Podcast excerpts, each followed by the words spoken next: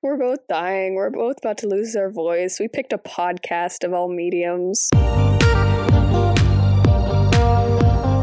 Hey, thanks for joining the Escape with Me book club. Escape with me, Lizzie Sawyer, And me, Sam Reiner. into our most recent read. Come with us as we evade reality and go into detail about a new book. We're going to be covering it from beginning to end, so remember, there will be spoilers. Today we're going to the fantasy land of Sonande. Published on November 2nd, 2021, A Psalm of Storms and Silence is the highly anticipated ending to the fantasy duology. Even though the book begins by separating Karina and Malik, they soon find their bond will not allow them to be completely separated. As Ziran falls into the hands of Farid, Malik works to keep his family safe, as well as learning how to control his hold over a century old river spirit. Karina, on the other hand, finds herself on an epic journey for a place only mentioned in stories of old to get the power to take her city back. Who will end up ruling the city going forward? And will Malik and Karina finally end up together, or will one put an end to the other? So, background I pre ordered this immediately, and I was so excited to get it for my birthday because it had a June release. And then she was like, I'm sorry, guys, I need to make this good before it's published, so I'm pushing it back. And I was like, okay, fair, but oh, that would have been a perfect birthday present. So it ended up being a Christmas present, and I was so pumped and excited for it. I also like the cover. Okay, we're going to talk about it in a second, but we see what Malik looks like now. We had Karina, and now we have Malik, and I was excited, and it's red and green, and so that's Christmassy. Yay. My cover's red and gold. Oh, I meant the first book is green, and then this book is red. Oh, I get. Okay, I see. I see what you're saying. Yep, No, I'm so sorry. I confused you there. it's all good. So this is an adult book. Content warning has a lot of stuff. And I also appreciate this author has content warnings in the beginning of her book. And she talks about some of the stuff that's going to happen. And I appreciate that. I'm seeing that happen more and more in books. And thank you. Nothing like getting three fourths of the way through a book and then having something happen and you be like, well, there went the rest of my day. Thanks. Yeah, the content warnings in this book, some of which were part of the reason it took me so long to read this. That's fair. That is completely fair because here's our paragraph self harm, mental, emotional, and physical abuse, panic attacks, suicidal ideations, grooming, death of a child, rape mentioned, sex mentioned, graphic violence, and mild language. And she talks about in the beginning of the book, she's like, hey, I'm going to talk about these topics and I'm going to do them to the best of my ability. And she does them very well, which makes them more triggering for people Yeah, I hate how accurate the suicidal ideations near the end there. All of the grooming were also. Yeah, that too. I hated Farid at the end of the last book, but after this book, I'm like, I'm glad you died. I'm glad you were murdered.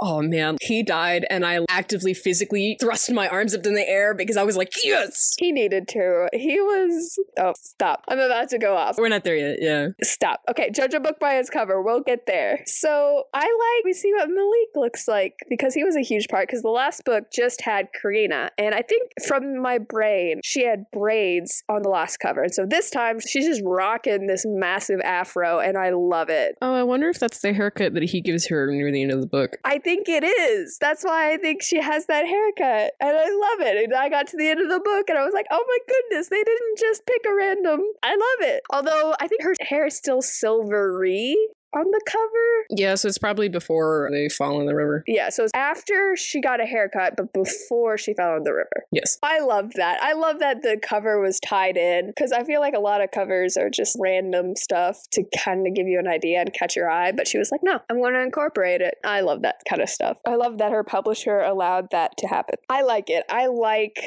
how the red and gold stand out and is pretty, just like the green and gold stood out. I love the covers. The covers look so great. And this time we have Malik. And so we know, hey, it's about two people, not just one person. I did not know what was going to happen, actually. That's all I got from the cover. I was like, okay, I remember what happened in the last one, and you two are still around, so something's going to happen with that. I will say I had forgotten enough of the previous book when I started reading this that with Farid's lies and stuff, when we got partway through and he was like, oh yeah, Karina killed Tunde, right? I half believed him until it was like, no, swooped in and killed Tunde at the last second. And I was like, that sounds more right. Yeah, so in the last book, they consummated their love. Karina was thinking about it, but she was like, you know what? I can imagine my children with that gap tooth smile and silver hair. And then I got all sad. And then out of nowhere, Farid comes and, and kills him. And I'm in He was a good kid. sadness. He didn't deserve to die like that. No, I follow her on Twitter, and when she was writing this book, she tweeted something out, and she's like, I had this great storyline going on, and she was working on it, and then she remembered, oh crap, I killed this person in the last book.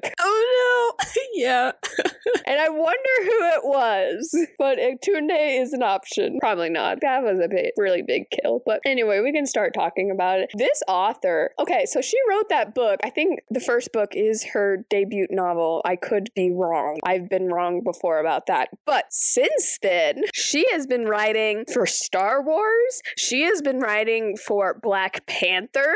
Good for her. She has been everywhere with licensed work, which is awesome. That's really cool. You can kind of tell her writing, I feel like, has massively improved since the first book because she's just been everywhere writing. And so this is a little different. I wonder if she wishes she could have done it in the first book because I also like it. She got a griot to tell the story. So you have uh, the first little bit, and the griot's like, hey, everybody gather around. I'm going to tell you this story. And then they're telling the story of Karina and Malik. And then at one point, it'll stop and be like, actually, I need to tell you about Farid and the older sister, Hanan. And I like that framing. That's really cool. We're being told a story because we are being told a story, but we're being told a story. Mm-hmm. Like the little epilogue at the end. I love the way they ended it. Yes, we will get there. But yes, having a griot tell the story made it even better. It was a great framing device that I wish happened in the first book, and she probably wishes as well. But I'm glad she went ahead and she was like, you know what? We're gonna do it now. We're starting it here. So, adventure wise, Malik gets this short end of the stick. Can we agree on that? Yes. because stuff happens with him obviously but it's like he's in the castle and he's always worried about his sisters. And farid keeps being like oh i'll totally teach you stuff and then doesn't ever teach him stuff. And so he never learns. Farid keeps complaining about how Malik is having such a hard time finding the flute and the scepter. And I'm like, look, man, if you can do a better job to find these important artifacts that you need to save the world, then you do it. oh he can't. That's the problem. He couldn't do it in the last book. He needed karina to do all like this dude Instead of complaining and whining and torturing people, you could, I don't know, help. no he's too busy being mr important and talking i hate him so much But Hanan needs me. I can't leave her side. She's a precious little flower. Okay, let's talk about how Farid turns into Mr. Nice Guy. Okay, so there are a lot of things. I did not like his relationship with Malik, but his relationship with Hanan. Ah, that was hard. That was hard. That was that was hard. Mm-hmm. And that's the little interludes you get is you get Farid and Hanan when they're littler or Kids. children. And you get uh, Farid, his mindset gets so twisted. And he's like, oh, she needs me. And how dare she like another guy? I'm going to make it seem like he's mean to me. He poisoned himself and made it seem like the other guy poisoned him. Yeah, because Hanan liked him. And how dare she? Because he's been there this whole time. Freaking nice guys. Yeah, he deserves her love. No one else deserves it because it's his, because he deserves it. Because he owns her. He is possessive. Yep. Ah, I'm mad because she does it so well. Okay, so this is the weird thing because I've read plenty of other books where it's like, this is fantasy man, why you make it so realistic? But I don't know, this feels personal. Because sometimes you need realistic aspects in a fantasy book to make the fantasy feel more real. And yet, when Black Prism did it, we hated it. But when she does it, I don't know. I feel like the book is centered around these things, though. These are intricate to the books, whereas he just casually threw them around for realism's sake. I feel like there's a difference between using realism to make a fantasy feel more real and to make the characters feel more real and fantasizing real traumatic things. Yeah. It felt more like he was fantasizing the trauma instead of using it to make the characters feel more real. Yeah, because I've honestly been thinking about it and trying to give it this clear definition. And maybe it's just some people do it better than others. But also, I agree with that. It felt so casually. He would just have these seriously horrific things happen to people people and you would just gloss over it and then it never come up again. because that's a very real thing is characters or people just in general going through trauma and it feels like trauma but then there's an end to it and there's a reason for it and it's part of plot versus oh yeah there's this traumatic event Yeah, like I said, he would just casually throw things in there and it would be without care. And I think that's the difference. Or maybe he just doesn't understand the weight that some of these things have Yeah. And it's just like, oh, this happens in the world. like yeah it does but you have to approach it carefully Yeah. So I've just been thinking about that a lot, the difference, because I enjoyed this, even though I am less likely to pick it up again because of all the heavy stuff.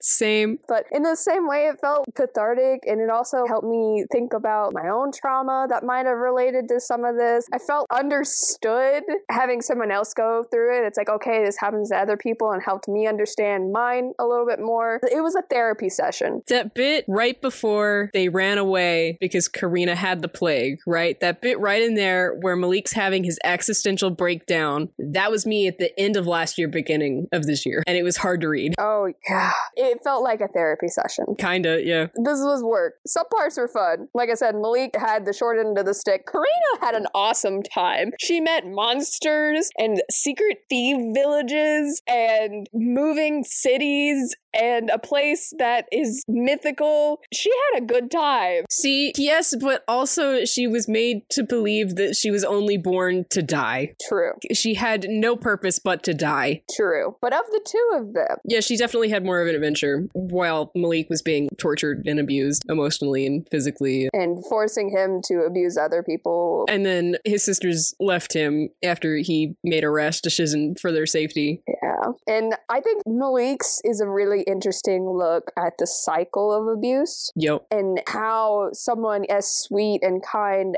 as Malik could potentially continue on this cycle of abuse. And you see that like his sister's freaking out because he has exhibited abusive behavior. It's just there's a lot of the story that's open ended now that I think about it. Yeah, but it's supposed to be. It's realistic and I'm the type of person whenever they have a ending where it's like, oh, it could go either way, I'm automatically like happiness Yep, same. he found his sisters, they made up, it's great. Malik and Karina fall in love and he becomes a king and he continues his education throughout the land. Like, that's me. Yep, I agree. I agree with that. Yep, 100%. That's how that story ends. hmm Yep. But me saying that feels more realistic than if she was like, oh, and this totally happened. Yeah, and I mean, that's hinted at at the end that they have a happy ending. Yeah. So I guess we just need to take each storyline separately because they don't really cross over very much. Well, except in their dreams, but other than that, Yeah, they'll have dreams where apparently they are connected and so they can physically be next to each other in their dreams, even though they're really far apart because the Incra web has them really close together. So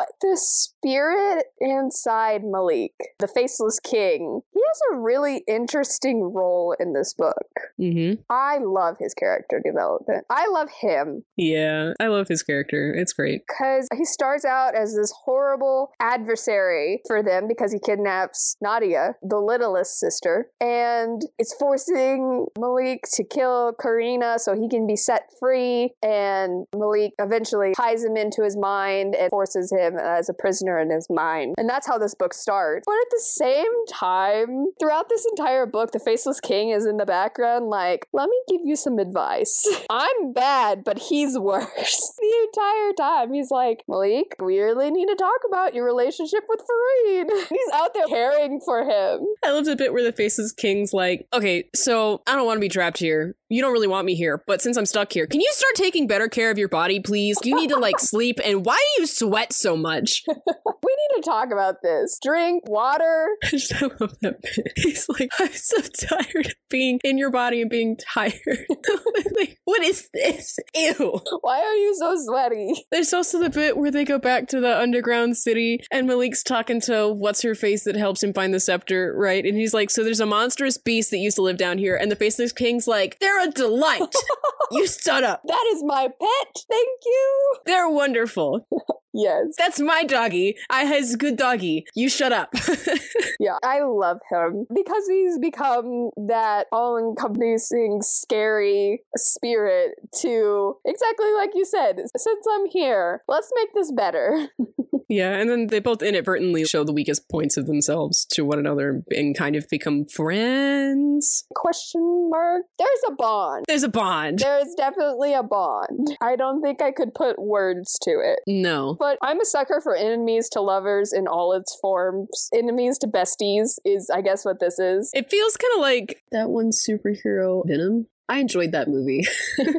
And he kind of becomes a father figure in a lot of ways, which I'm really glad Malik had because Farid was being terrible and emotionally and mentally abusing him. And like you said, being super nasty about him not being able to find things fast enough. And every time he's like, Oh, don't worry, you're my favorite pupil. I care so much about you. I'm the only one who could ever care about you. And then he would turn around and be terrible to him. Absolutely. Ah, that's basically all of Malik's part. I mean, that's not all of Malik's part, but that's a huge plot. Yeah. Near the end, up until Malik has his realization that Farid's never going to actually care for him, and he has that final fallout thing, which leads him to almost committing suicide. He's still running to Farid, even at his lowest point, even though Farid's proved time and time again that he doesn't actually care for him. Yes. Because he sh- keeps showing these kindness and he's made Malik believe that Farid's the only person that's ever going to actually be there for him. Right before we hit that final point when Malik was still trusting him and reaching out to him and stuff, me, being me, I was like, why? Stop that. Stop it. Stop. Bad. I know. I just wanted to hug him. Yep. But I mean, honestly, I've seen it happen to people I know in real life in abusive relationships. Yeah. You can talk to them as much as you want about how abusive someone is and how terrible they are, and they will verbally agree with you and they'll still go running back to that person time and time again. And they have to have that moment of clarity where they've hit that final point on their own. Of rock bottom. And it's so hard to watch. I know. His sister the entire time is like, hey, Farid's sketchy. I don't trust him. And Malik kept being like, no, he's fine. He's fine. And you see that in abusive relationships too, is the denial of, no, he's totally fine. I deserve this. Yeah. He was right. He was being logical, even though they're being illogical. It's, it's hard. Yeah, one day they'll be like, I hate them and I need to leave this situation. I need to leave the house. I need to move. I need to take all my pets and I need to get out. And then like the next day they're like, so we went on this date and it was so great. I think they really love me. And they're going to change in the love bombing, which he does. He does. He does love bombing in this book. And his sister's there and the spirit's there and everyone's like, hey, but Malik is poor thing. He's manipulated. But I mean, he spent most of his life with no one really understanding him or care. Well, his sisters care. He was punished for the spirits. He was abused as a child because of these spirits. And then he meets a person, And this is the first person that's ever who has the same issues, who knows what it is. has enough knowledge about it and doesn't shun him for the magic and actually knows about magic and even though it's just pretending to actually care and see him for who he is instead of saying that the magic is bad and evil Yeah, if anything, he's turned it around. It went from, oh my gosh, I need to hide this. I'm a terrible person from having this to, oh my gosh, this is a power. This is good. No one else has it. No one else understands because they're not good enough. They're not as great as I am. It completely changed his worldview. yeah because even his sisters even though they care they also were like no this is bad and it's evil because that's what their culture raised them to think was that magic was bad and evil and something that should be avoided Yeah, it's hard. And there's a lot of reasons, but no one goes into an abusive relationship at its worst. No, it starts out all fluffy and rainbows, and I mean, they lead you into it. And then once you're deep, deep in there, that's when the abuse starts. And it starts out small because they're pushing boundaries to see how far they can get. Yeah, it sucks. And like I said, as it went on, you see how Malik was changing and he was upset about it and how he would take that anger out on other people. And it's really interesting because someone who has been abused then goes on to be the abuser to someone else. They are a victim, but at the same time, you can't change the fact that they went on to become an abuser themselves. And he went on to torture is D E D E L E. Delele? Uh, no. Uh, Deadly? Delele. That being said, I am an American and English is my first language, and so I may have butchered that, but that's as close as I can get to the audio recording that I listened to. We are so sorry. It's a really pretty name. We're just bad at this. Hearing it said is really nice, and I know I'm I'm probably never gonna get to the point where I'm gonna be able to say it correct, and I apologize. We're sorry for butchering it. But Delele. Delele? Delele? I don't know. The fire lined friend. She was the fire champion. Yes, the fire champion. That's perfect. Perfect. She is awesome. But yeah, Malik goes on to torture the fire champion. He wasn't going to, and then she called him a keki, which is a slur for the other race of people that the people have been shunning for generations. And he was like, Do you want to know what it's like? Yeah, it's a racial slur and it's really bad. And that was a huge thing in the first book. But at the same time, he broke her. And afterwards, Malik feels really bad about it. But I mean, you can't take that back. Nope, you gotta live with that. And we never see her again in the book. And that worried me. I think he broke broke her. Yeah, and that also has some of the suicidal ideations. It's bad. And he's like, that's something I can never take back. Nope. That's something I've done to someone else that I cannot take back. That'll never not exist in her life. and that's another one I imagine in this fantasy world. Therapy. But yeah, that was another subplot. And like I said, the cycle of abuse, and it's really interesting because Malik was like, no. And then Malik got angry because she used the racial slur, which was not okay on her part, but I mean, they were threatening to find and then promptly kill her friend, still. who she was gonna turn in, but Yeah, but she wasn't about to cause her death, which is an interesting middle point that she got into. the whole reason they left her behind is because she was gonna turn her in, and then they ended up leaving her behind. But yeah, it's that weird middle ground of while I think what she's doing is incorrect, I'm not gonna turn her in because she is my friend. Yeah. At some point, I feel like she got captured and then brought to Farid, and then she was like, okay, wait a second. This isn't right. While I don't like what's happening, I don't like you more. Yeah. Oh, we haven't even mentioned the four parts of the apocalypse. So apparently the world is ending. Okay, the rite of resurrection, it turns out that when you do that, you then have to do the rite of renewal. And the rite of resurrection requires the heart of the king. The rite of renewal requires the soul of the queen. If you don't do the rite of renewal, you get the all mother's anger. So it starts. It's the famine, and then the earthquakes and the storms, and then the plague, and then a monstrous beast destroys the land. Yes. So the four parts of the apocalypse. So they think, oh, well, they have to sacrifice Karina then. Because they need a queen, and she's queen. So that's why Fire Champion was going to betray her because she's like, well, then we need to kill you. But then she got captured and taken to Farid, and I feel like that's different. Yeah. I can see why she was like, I don't want to tell you where she is. I want the sacrifice to happen, but But I don't like you. You're evil. I don't trust you. And he was the whole reason they were running away. So I don't blame her, but it's uh, only happy endings for her in my mind. But yeah, she never shows up again in the book now that I think about it. Therapy. I don't even know if that would help at this point. It'd be a start. Because Malik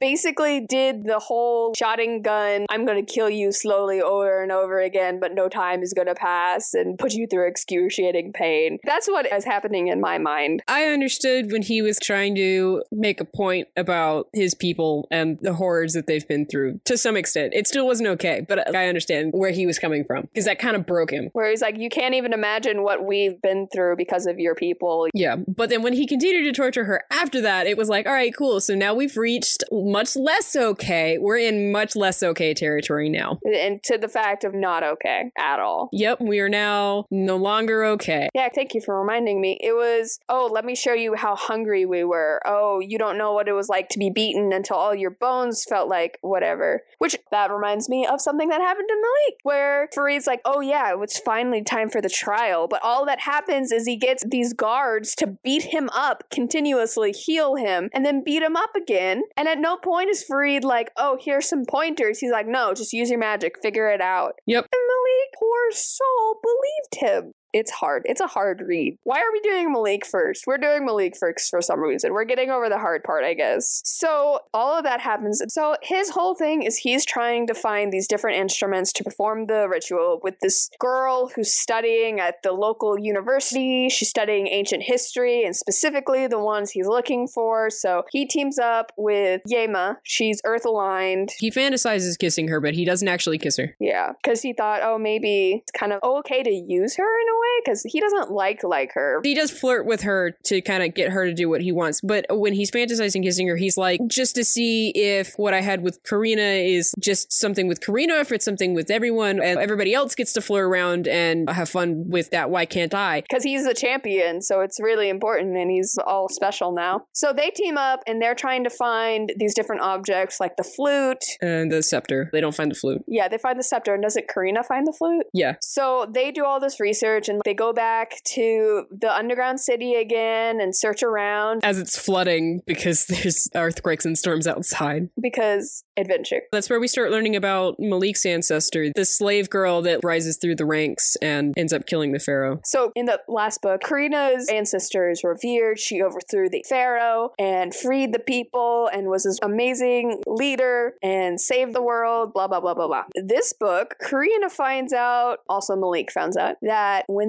she was younger, Malik's ancestor and her were besties and they would play in the rivers and do stuff together. And one day, these slave traders came through. And so Karina's ancestor and Malik's ancestors are running away, but Malik's ancestor trips and falls. And instead of helping her, Karina's ancestor leaves her and runs away and gets away free, but Malik's ancestor is taken by these slave traders It is a lot. which is a lot. And Karina takes it really hard because she's always idolized this ancestor, which is another really great thought process of how do you take someone who has done good, but you also know has done bad, and what should your relationship with them be? Because everyone is imperfect and everyone is capable of betrayal and terrible things, but they're also capable of good things. So she has this whole worldview toppling, and she's like, what does that mean for me? Who am I if this person that I revered isn't great? What am I? Who am I? It's good. It's all good. She does it so well. Roseanne Brown is just wonderful and thoughtful and really good at this. So, yeah, it's like you said. At this point, Malik starts learning about what happened to her is she became a slave of the pharaoh, which I will be honest, I was a little confused when this first happened because he's like, oh, I know this was her because it's like a second wife or a beloved mistress of the pharaoh. She worked her way up, she seduces him, and so she is a favored member of the household. And Malik is like, I know this is her. It's kind of a stretch to be like, we are in the jungles really north and they're slave traders, and then it's, this is her, the beloved. And I was like, oh, but it never turned around or anything. So it's like, hey, that actually happened. But I will admit, I was a little bit confused. But hey, it worked out. It's a good story. I followed it when it happened personally. It just might have been me. Partly because I just assumed that he had grown up hearing stories about her because she's an ancestor or something along those lines, or the Faceless King knew something. I just assumed it was knowledge he had already gained, and so I went along with it. Ah,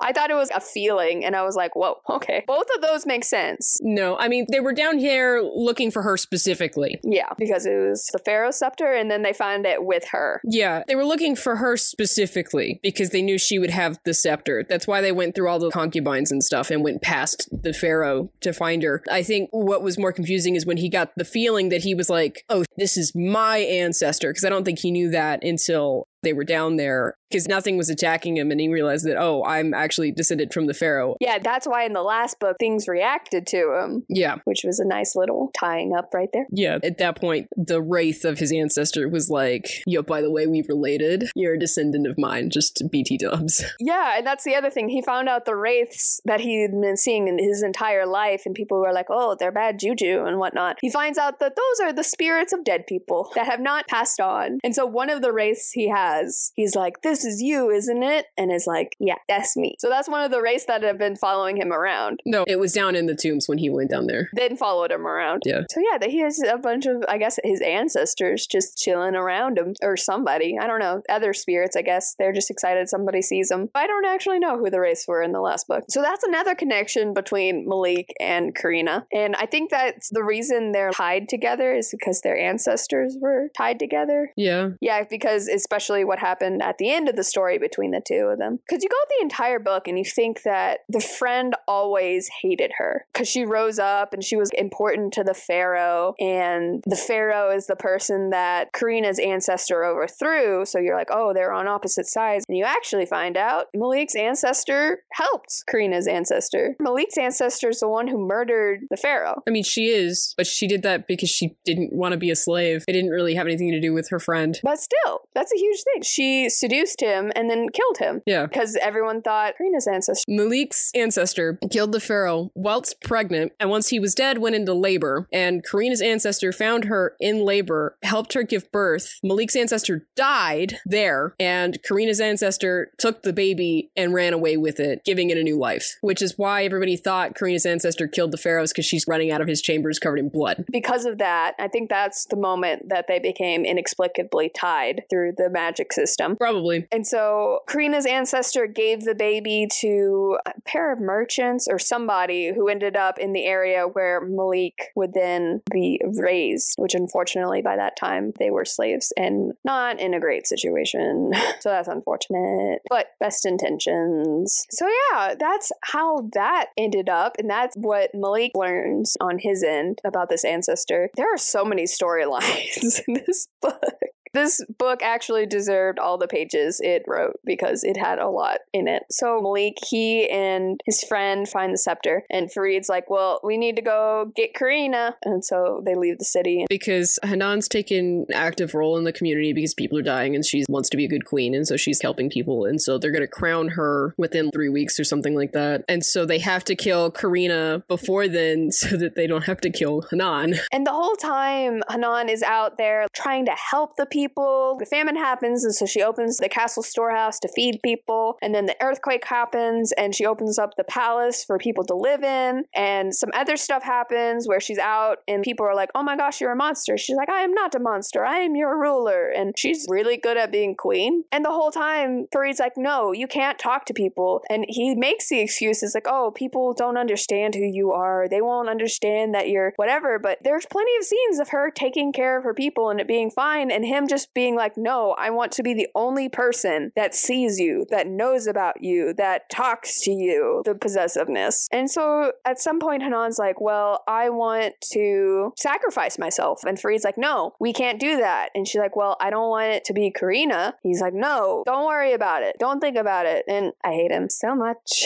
Hanan's actually amazing because you hear about her in the first book from Karina's perspective and what she was like. And she was the golden child a little bit because it's like, oh, she could do everything right and Karina could do everything wrong, but Karina still loved her. And then you get to meet her in this book, and she really is pretty awesome. She's a really good sister. She's a really good queen. She's a nice person. She's the one who really takes to Malik and his sisters and is caring for them and worrying about them and making sure they're okay. And Farid's there to dampen her sparkle. And so Malik told Farid that he could do these dreams with Karina ages back. And so Farid was like, cool, cool, cool. So I'm going to torture the information out of you because I guarantee you know where she is. So they are about to go. So while we're doing that, let's talk about what Karina's been up to this whole time. So, first of all, this is the first time she's ever been out of the city. She's never left the city because there's always been this magic barrier that her ancestor created to keep the river spirit The Faceless King. trapped. And so, by Malik stabbing her in the last book, it broke this barrier so she could actually leave. So,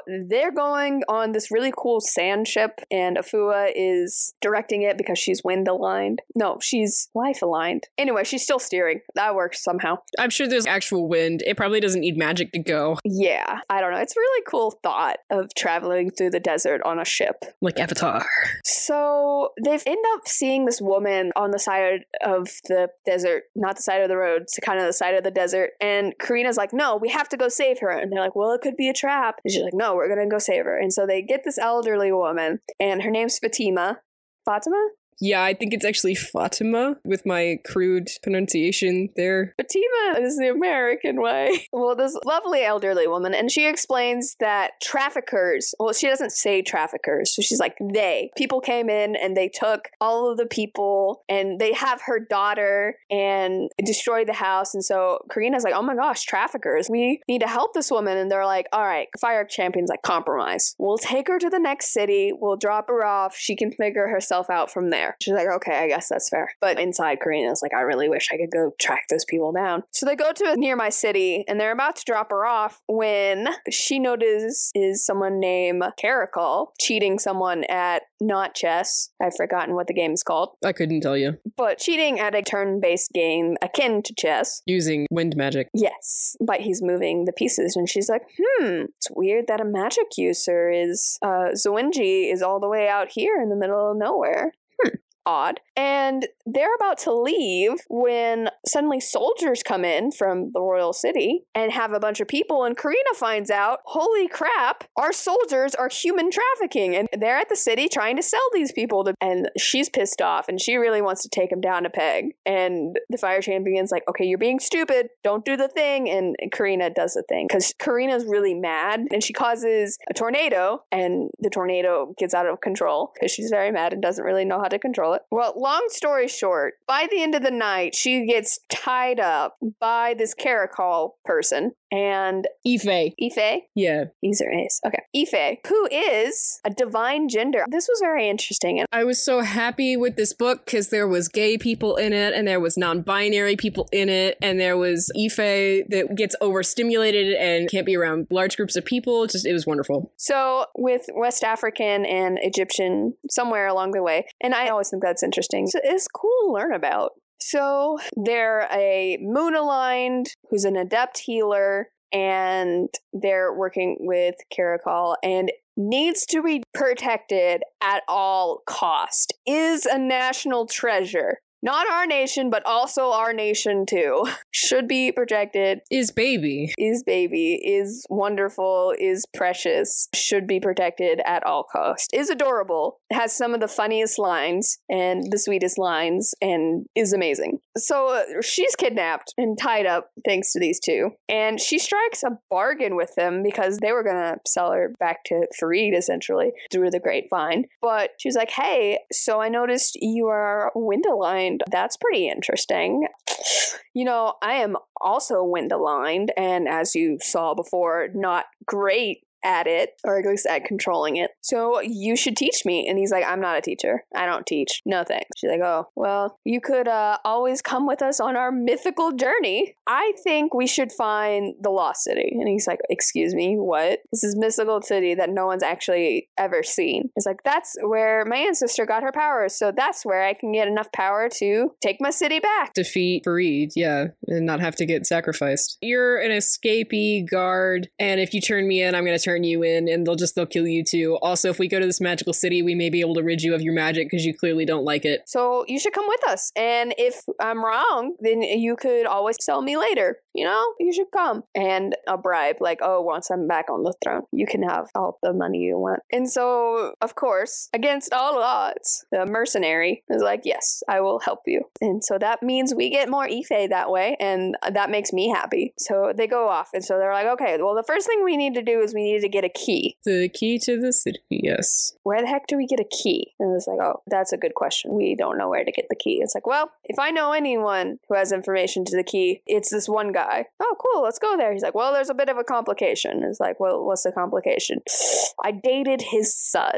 And broke his son's heart. And the dad has not forgiven me for that. So it won't be so bad. He's like, oh, well, he might kill us on sight, but it'll be fine. So they go. They've learned the prophecy by now, and the fire champion has betrayed them. And They get back on the boat and they start leaving, and then they knock her out, and then they go back to try to get the help of. Caracal. Yeah. So traveling to the city is just Afua, Caracal, Ife, and Karina. They go there, and of course, the whole like, I thought I told you never to step into this town ever again. And we've gotten a little cowboy on my end. And it's like, well, we're here and we need your help. And somehow convinces them, like, yeah, this is totally fine. So this is the city of thieves. And it's really interesting It's built into, think like the Grand Canyon, kind of, but built into the canyon, into the walls. And this is also technically mythical because it's like, oh, I've heard in legends of it, but no one's ever seen it, blah, blah, blah. But when you're walking around it, it looks like the Grand Canyon. You see the walls, you're like, oh, yeah, hmm that's mountains. But as soon as all the people come out and they bring out their stuff, you realize, holy crap, this whole place is a city. And that is how they escape capture. Well, they hear about a magic magic woman, and they try to see the magic woman, and there's a line to see the magic woman, and the people at the doors like, no, you can't come into this club. You are not cool enough, and your name is not on the list. I love how much it's like a bouncer at a club, and so they're leaving that, and then perchance, They come upon this woman who's being accused of being a witch. because she works at this tent. Yeah, her neighbors accusing her of poisoning her crops and killing her cattle, and you know the classic, ah, this person's a witch stuff. You looked at me and now I cannot bear children, you know, like that.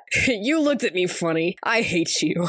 But the witch. Karina uses what charm she has, because most of the time she's punching people, what training she has to kind of diffuse the situation. And as thanks, the woman's like, hey, guess what? I work at the tent. You should totally come and be at the tent. And she's like, yes, I would love to come to the tent. All four of them go. But Ife avoids the fate of the others. Ife gets bad vibes, it gets overstimulated. It's like, I'm going to leave. So they wait outside. But Mame Small Claws I kept thinking of the caterpillar in Alice in Wonderland. Yes. That whole scene where it's a spa and people are around and they have, I imagine, bubbles going on because there's hookah and people getting massages and there's this amazing food. It's super good, the best. And then Small Claws is like, hey, You guys are here. I think I can help you. You have to eat first. And so they do. And then they go wandering around trying to find information. And Karina ends up with the girl that they saved. And the girl's like, Well, I finished my last client. Do you want to get a massage and get bathed? And Karina's like, oh my goodness, yes, I've been in the desert for a week or something and I haven't gotten bathed. and then she gets hypnotized by the thing. And then Small Claws comes in and takes over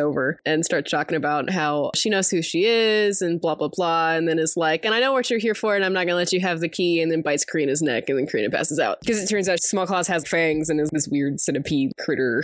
Oh yeah. Once again, this whole scene reminded me of Alice in Wonderland. Or Persephone, I guess we could do that too. Don't eat the food. Don't get in the water. Don't smoke the hookah. Stay away. Be like Ife and leave. Anyway. So yeah. And that's the end of that chapter. And then the next chapter, Karina kind of has her senses about her, not really. But she's like, holy crap, we're being boiled alive. I can't move. So something about this scene, right, is the way that Karina manages to defeat this person is by pulling Rosemary off the ceiling and smashing it into her face, right? And that's how Karina wins. Why does she have it? Yeah, that was my thought too. I was like, isn't this a her herbal cabinet? Why does she have a herb that's gonna Hurt herself. it's almost like the author got to this point was like, um How are we to do this?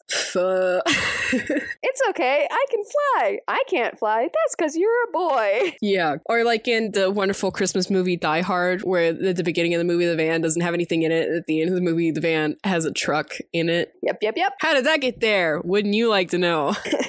But she is dazed and confused, and essentially, the caterpillar creature is trying to cook them alive, and she's about to be boiled. And she's like, Well, I can't do anything. But her connection to Malik helps her because Malik is like, oh, I don't know what's going on with you, but uh, you need power. So He just angers her. He just goads her into getting up. He just tells her to stand up, and then she can't do it. She's like, I can't do it. And he's like, You little baby, you're gonna die before I can actually kill you. And she's like, You, man. And then stands up. he knew that would work. And so she wakes up and she smashes Rosemary in Small Claws' face and kills her. And then come to find out the key is inside her. yeah, Small Claws was captured as a small child from the spirit realm and forced into this role. And it was awful and gross. It's so sad. What the heck? And so Karina's like, cool. To add to the list of atrocities my ancestors have done, let's include enslaving a small child. So they get the key and then they're like, now what? And I want to know what happens to the business, but that's just me. What do you do with all the hookah? I don't know. I feel like if the girl that was working for her was smart, she'd take it over. It's my business now. but she doesn't have the magic to make everybody all happy. yeah, but people can still come and be fed and use the hookah. Yeah, that's true. Which the girl feels real bad about. Because I think she mentioned, she's like, I knew something was weird about the place, but I didn't think she was going to try to kill you. Because Karina is mad about it. So they're like, well, now we got to find the place. The magic moving city. But the key leads the way, and they have the key now because they killed the key holder guardian thing. And now they have to go to the keyhole of the world. At, no, sorry, wrong key. Sorry, that was a Keyblade joke. You know, I haven't played that game yet. I'm sorry. Once the key leads them to the door, they have to use all of the elements to open the door. Yeah, and so it's in a swamp in the middle of nowhere, and it's one of these trees. And then in front of it, it has different elements. And they're like, well, crap. We have the moon, we have wind, and we have life. Which, good, because I don't know how they would have done life if Afua wasn't there. For real. And they also couldn't do moon and sun at the same time. So they were like, well, let's use fire. And they put water on it. They used mud for earth. Yeah, I don't know how they would have done life if they didn't have Afua. Maybe leaves. I don't know. and then they use sunlight. They use like a mirror and bounce sunlight off a tree. And so they get all the elements and then it opens because that's fine.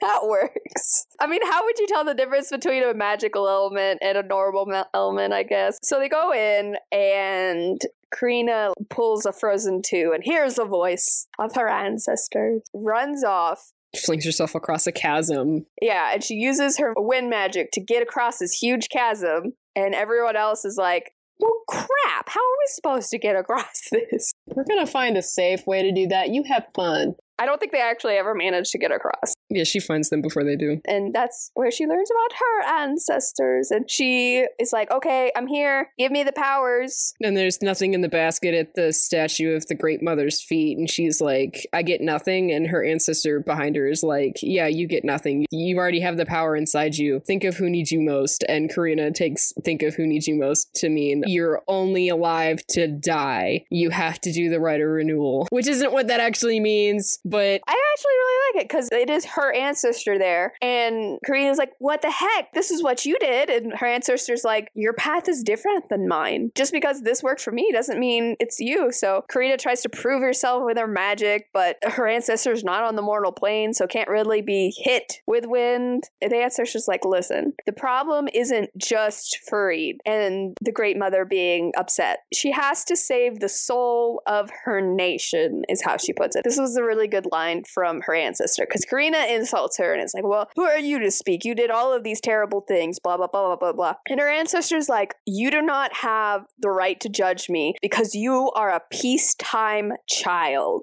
That is so good. So the ancestor shows her perspective of Malik's ancestor and how she was just a child and that she was gonna go back for her, but it was too late by the time she got there. And so she spent years trying to find her. And when she finally found her, she was a slave and favored by the pharaoh. The friend sent her to be lashed. And so that's around the time where she's like, well, I need to overcome this pharaoh. Da, da, da, da, da, da. And then she goes on overthrowing the pharaoh and the pain she went through because she had to sacrifice her own son to keep the barrier and she had to banish her only love and all the hard things she went through. And she's like, listen, goes back to the I received help because I needed it then. You are not receiving help because you don't need it. She needs to remember who she is doing this for. Are you doing this for yourself? Are you doing this for your nation? You have to be a queen now. which kind of breaks her because she's like, I was only born to die. Yep, the right thing to do is to die. And that sucks. She's emotionally lost. And she's like, well, no, we're going to do this. So they're about to leave, and then they hear soldiers outside because Farid's guards have caught up with them. And Karina's like,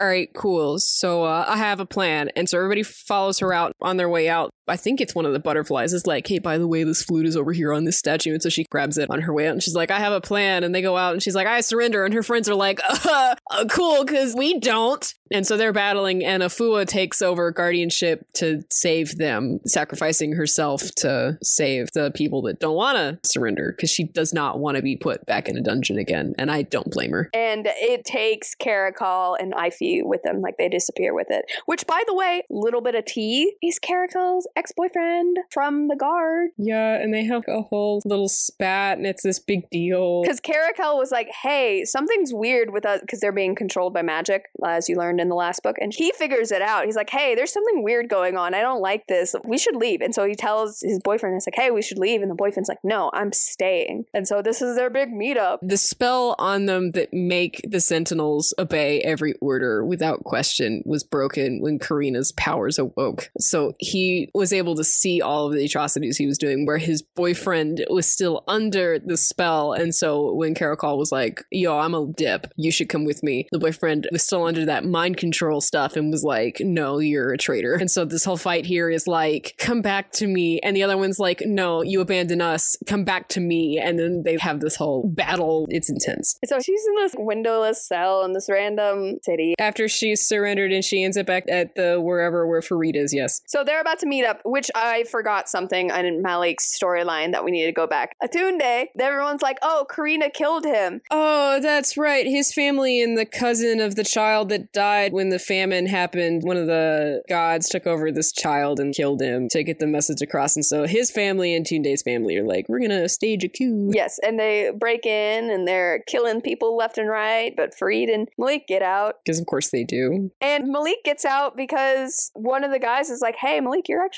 kind of a cool dude. And he whispers something. He's like, don't be near the left wall or some other mysterious thing. Tunde's little brother is crying at the coronation, and Malik's like, yo, I didn't think you'd be here. Here's your brother's bracelet. And he's like, yo, thanks. Don't stand next to the east wall. Haha, bye. and Malik's like, oh no, and tries to warn everybody and, and ends up standing next to the east wall and it explodes. Malik gets out because he taps into the Faceless King's magic and his illusions start becoming real. And Malik learns that the person he's been studying with is the cousin of the child that died. And so she's been using him, like how he's been using her, and it's just this whole. It's his whole thing. That also happens in between the torture and the emotional abuse. His sisters run away at this point. He used magic on them to control them. And they were already having issues with not knowing whether things were real or not and being worried that he would use his magic on them. And he was like, I would never do that. And then he does. It's supposed to be, oh, let me protect you. Let me save you. You guys need to do this right now. And he's like, well, my sister would argue. And so if I just use my magic on her, she'll agree with me. And they save themselves. But once they come to, it's that Excuse me? You did what? And so they haven't been talking to him for days. And then he meets back up with Karina, and Karina's like, Oh, you've been working with Farid this whole time? How nice. How lovely is that? Yeah, just destroy me more. And also, Hanan has just been so emotionally abused as well by Farid. And she's just so done. And Hanan's the one who has to tell Malik to release his sisters, too. What have you done? You need to release your sisters. And Malik's like, I don't wanna. And then the Faceless King is like, You don't wanna because you know it was wrong. And he was like, Oh, fine. And so he's worried that she's to be mad at him, but instead they're very scared. And Layla now doesn't trust reality and doesn't know how many times he's done this to them. He's like, Have you done this before? And he hasn't, but she's like, How do I know that? And so he's almost tempted to put the illusion back on them, which I think speaks to the abusive cycle. It's like, Well, I should control you, like Farid's controlling people. And he's like, No, I shouldn't. So they're gonna kill Karina right then because she's pushing Farid's buttons. And Hanan's like, No, let me have a night with my sister. And so her and Karina hang out for the night, and then Karina gets very, very, very, very ill because ta-da, look, the plague. And so Hanan's like, Malik, what do I do? And he's like, there are healers over the mountain at three days right away, but how do we get her out? And Hanan's like, I will get you out. It will be fine. And so they dress Karina up like a plague victim to sneak her out, and Hanan distracts Farid in what I'm assuming is letting him sleep with her in a sexual fashion. What it sounds like it's alluding to let's spend the night together like we used to, of which I feel so bad for her. But yeah, so Karina's dying and they're trying to keep her from dying. And Hanan's like, I'll convince Farid that we should use me for the sacrifice instead, or somebody else. I don't know. We'll figure it out. Which she ends up not being able to do because Farid ends up chasing them down and blah. Yeah, and when the sisters spending the night together, Karina calls it out and she's like, How was it everyone gave Farid chance after chance, no matter how many evils he committed? Yet she, she meaning Hanan, yet she was still atoning for mistakes she'd made when she hadn't even been old enough to realize what she was doing. Like that's the line she uses. Like, oh my gosh, yes. The abuser's allowed to do evil after evil, but you need to feel bad and you need to make things work and you should just overlook all that, not to rock the boat and crap. And yeah, and that's when Karina is like, oh, and by the way, Farid killed our mom and he later killed my husband. Yeah. Before Hanan can respond, Karina collapses because fever. And then we break to what I was just talking about with them doing the whole trying to escape to the through the mountain thing. Yeah, hey, Karina's servant. She may be a pain, but she's my pain. Yes. Comes back and she's helpful and I love it. She helps smuggle her to the plague cart. And like you said, it's like, hey, you should come with us, Non. And she's like, no, she won't let Farid take her sister from her because he's already taken so much from her. So they end up at the city where he was trying to take her to see a healer, only to find that Plague's already destroyed it. And so him and Karina are like, well, it's like a whole desperate, tearful thing when they do it, but I'm just going to make this sound really blunt and kind of funny. They're like, well, uh, I guess we're going to have to do the rite of renewal because I shouldn't die in vain. Haha. so they go looking for a body of water, and instead they find a secret village that's been hiding that can help them. Yeah. They're like, hey, there's a lake nearby. Oh, yeah. And also, Karina's like, hey, Farid's the one who killed Tunde. And I'm like, well, you're kind of dense. Of course he's the one who killed Tunde. But like I said, that abusive hold people have over people. So they go to the refugee in the mountains. The refugee camp. Where the village is. And apparently the refugee area is older than even the ruins below Ziran. So that's kind of cool. So there's someone that can heal her. And it switches to Karina. She's having quite the trip. Yeah, she's having delirium where her father is asking for his little girl to take a walk. She has a nice conversation with her mom, like an actually nice conversation with her mom. Malik notices all the refugees around him. He's like, hey, I noticed some of these people, and they're eventually summoned before the elders of the group. And he's like, hey, the elders from his childhood, and they don't recognize him. And he's like, you remember how you beat me? And they're like, that doesn't matter. And he's like, yeah, it does, because guess what? I do have magic, and F all of y'all. But that's when it clicks for him. He's like, the elders treated him the same way Farid is treating him now. And it's even worse because they don't remember who he is. He's like, do you remember who I am? And they're like, I have no idea who you are, kid. Does it matter? Haha. Because they spend the whole time like, they'll say something, and they're like, haha, we've got him. Smirk, smirk. And he's like, eh, you don't, though. And so they're like, oh, let's use Karina as a bargaining tool for them to leave us alone. And Malik's like, Farid will kill you regardless.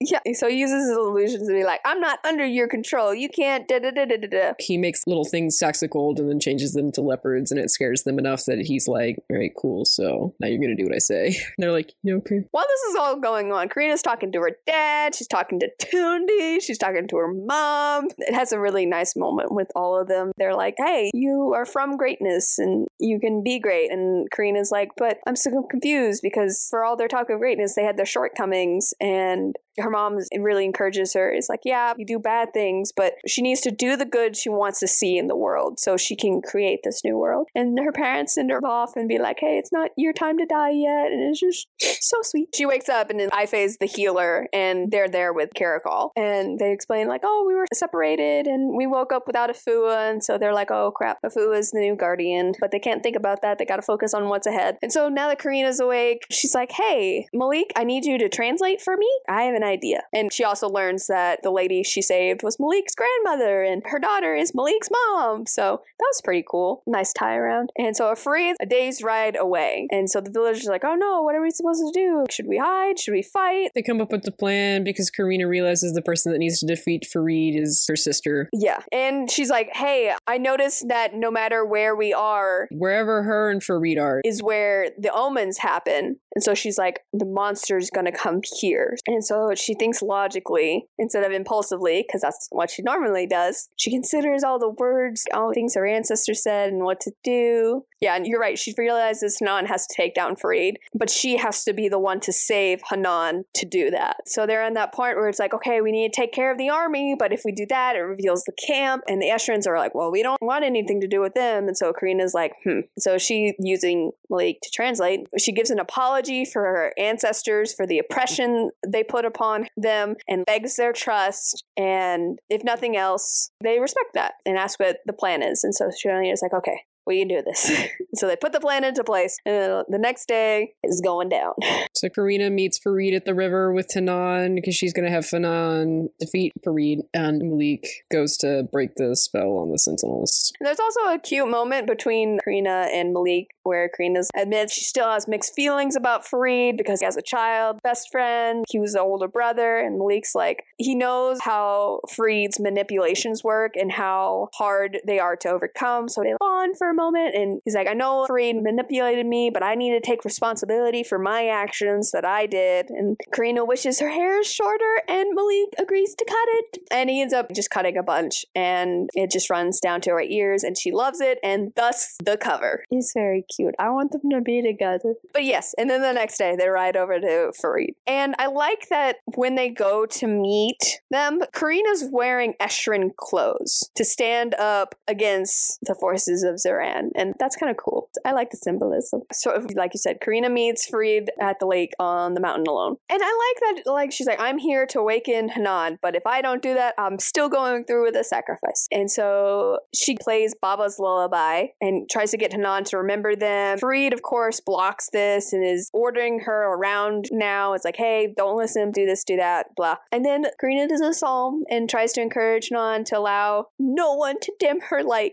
And it still doesn't work.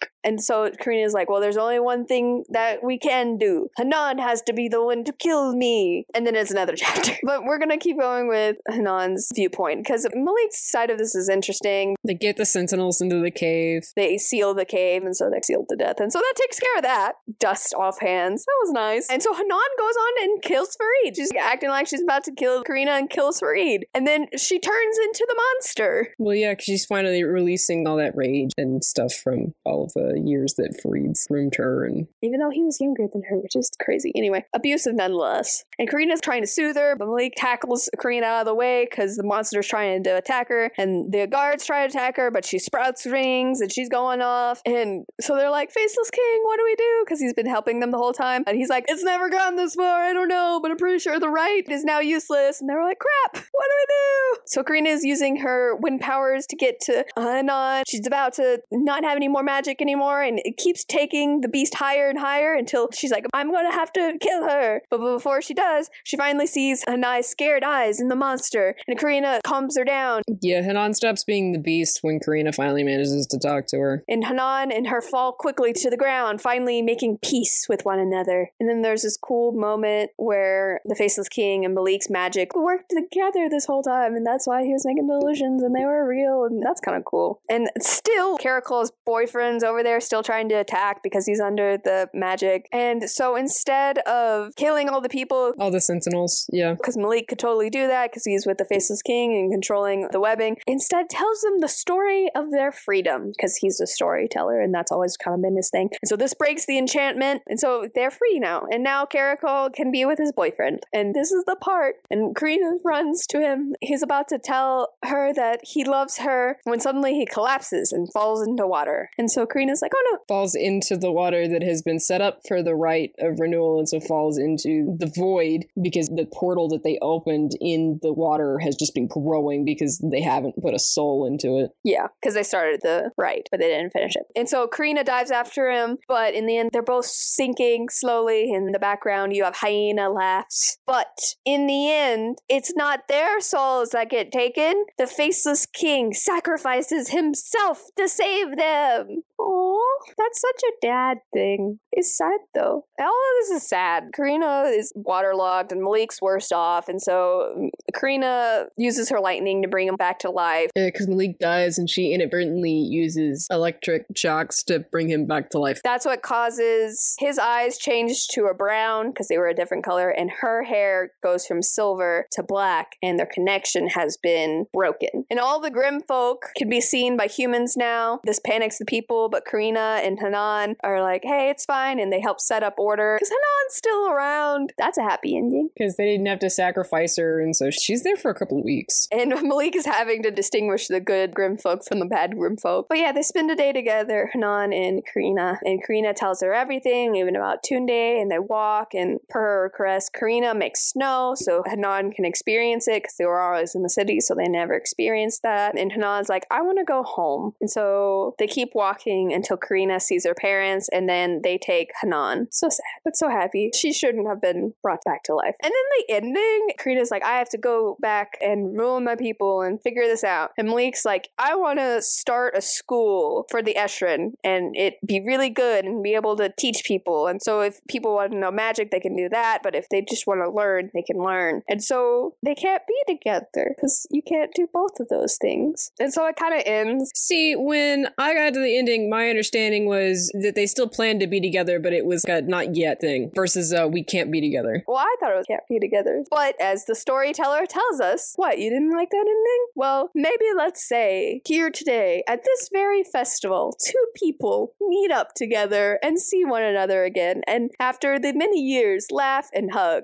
and are together again. So then you get your ambiguous ending and it's okay. So that's the story. General thoughts. I'm surprised they didn't play more into the whole these gods didn't exist until after Karina's ancestor came to rule. Because Farid said that and was like, hey, there were gods before them. And they didn't really play into that. And I was like, oh. But I really liked the we must accept our past mixed with the don't meet your heroes theme we had going on. Mm-hmm. I liked it. Like I said, I think her writing is really improved. I like it a lot. I like both books, but you can just see how much she improved from book one to book two, which is really cool. It's a really good book. One question for the author. I want to know if she writes these chapters separately or if she does them back to back. That's a good question. I'm sure she has an outline for both sides going in because she would have to have that planned out, but does she write chapter by chapter or does she write each storyline separated? I would want to know what bits of mythology she pulled from. That'd be interesting. Yeah, because she mentions it's a mix of West African and Egypt. Yeah, I'd love to know the origin stories of some of these. That'd be really cool. I want to learn more about Hyena. Yes, she sounds like the monkey's paw. Yes, the monkey's paw personified. True neutral character. A little chaotic, maybe chaotic neutral, but that'd be fun to read the original stories and be like, oh, this is where this came from. Mm-hmm. Rating I'd give this Unlocking Centuries Old Magic out of 10. It was fun. It was cool. It was an adventure. And it felt really fantastical, which is what fantasy is. And that's what I like about it. I like having all these creatures and new stories and stuff. It's fun. You're learning all of this all over again. Like the first time you ever heard about dragons. What's yours? Therapy session out of 10? For real though, I hope the author's okay out of 10 because that was some real insightful look into some pretty traumatic stuff. Yes. According to her Twitter, she's doing really well. I mean, people that are having a hard time will sometimes not say anything until it's too late. So, True. I'm not saying that she's having any issues. I just, I feel for her. Yeah. If nothing else, she's become very successful. Yeah, like I said, from what I see on Twitter, which nothing, but she seems really happy. And if nothing else, she's in a career she really enjoys, which is more than some people can say. And I'm really happy for her. And I hope she keeps doing awesome stuff, writing. I'm going to keep following her and her career because she seems like a really cool person. Would you read this again? not anytime soon. Yeah, I put heck yeah because yeah, but you got to be in the emotionally right place for this book. That's why it took me so long to read it. I had to keep starting and stopping it. I was like, I'm ready. No, I'm not. I lied to myself. I'm ready. No, I'm not. Here we go. All right, cool. I think I would read again eventually. I had to like to forget some of the details a little bit and then go back and be like, oh my gosh, that's right. But I would really like to read them back to back, which I did not do with these books. Mm-hmm. We read the first book for the podcast and then I waited for this one to come out and then I read it separately. So it would be really cool to read them back to back Mm-hmm. at some point. The first book's easier to get through than the second. I don't want to discourage anyone from reading it either. It's a therapy session in the good way, but I also don't want to encourage someone to read it that's not ready for it and ends up hurting them more than helping. But I think it's pretty good. I like. So that's the two-way street there. I wanted to find the right audience. Thank you for exploring a psalm of storms and silence with us. I'm Sam Reiner. And I'm Lizzie Sawyer. And we hope to see you and a friend here next time. Escape with Me Book Club is a Lunar Skulk production. Check us out on TikTok or Instagram to keep up to date with us. Lunar underscore S K U L K.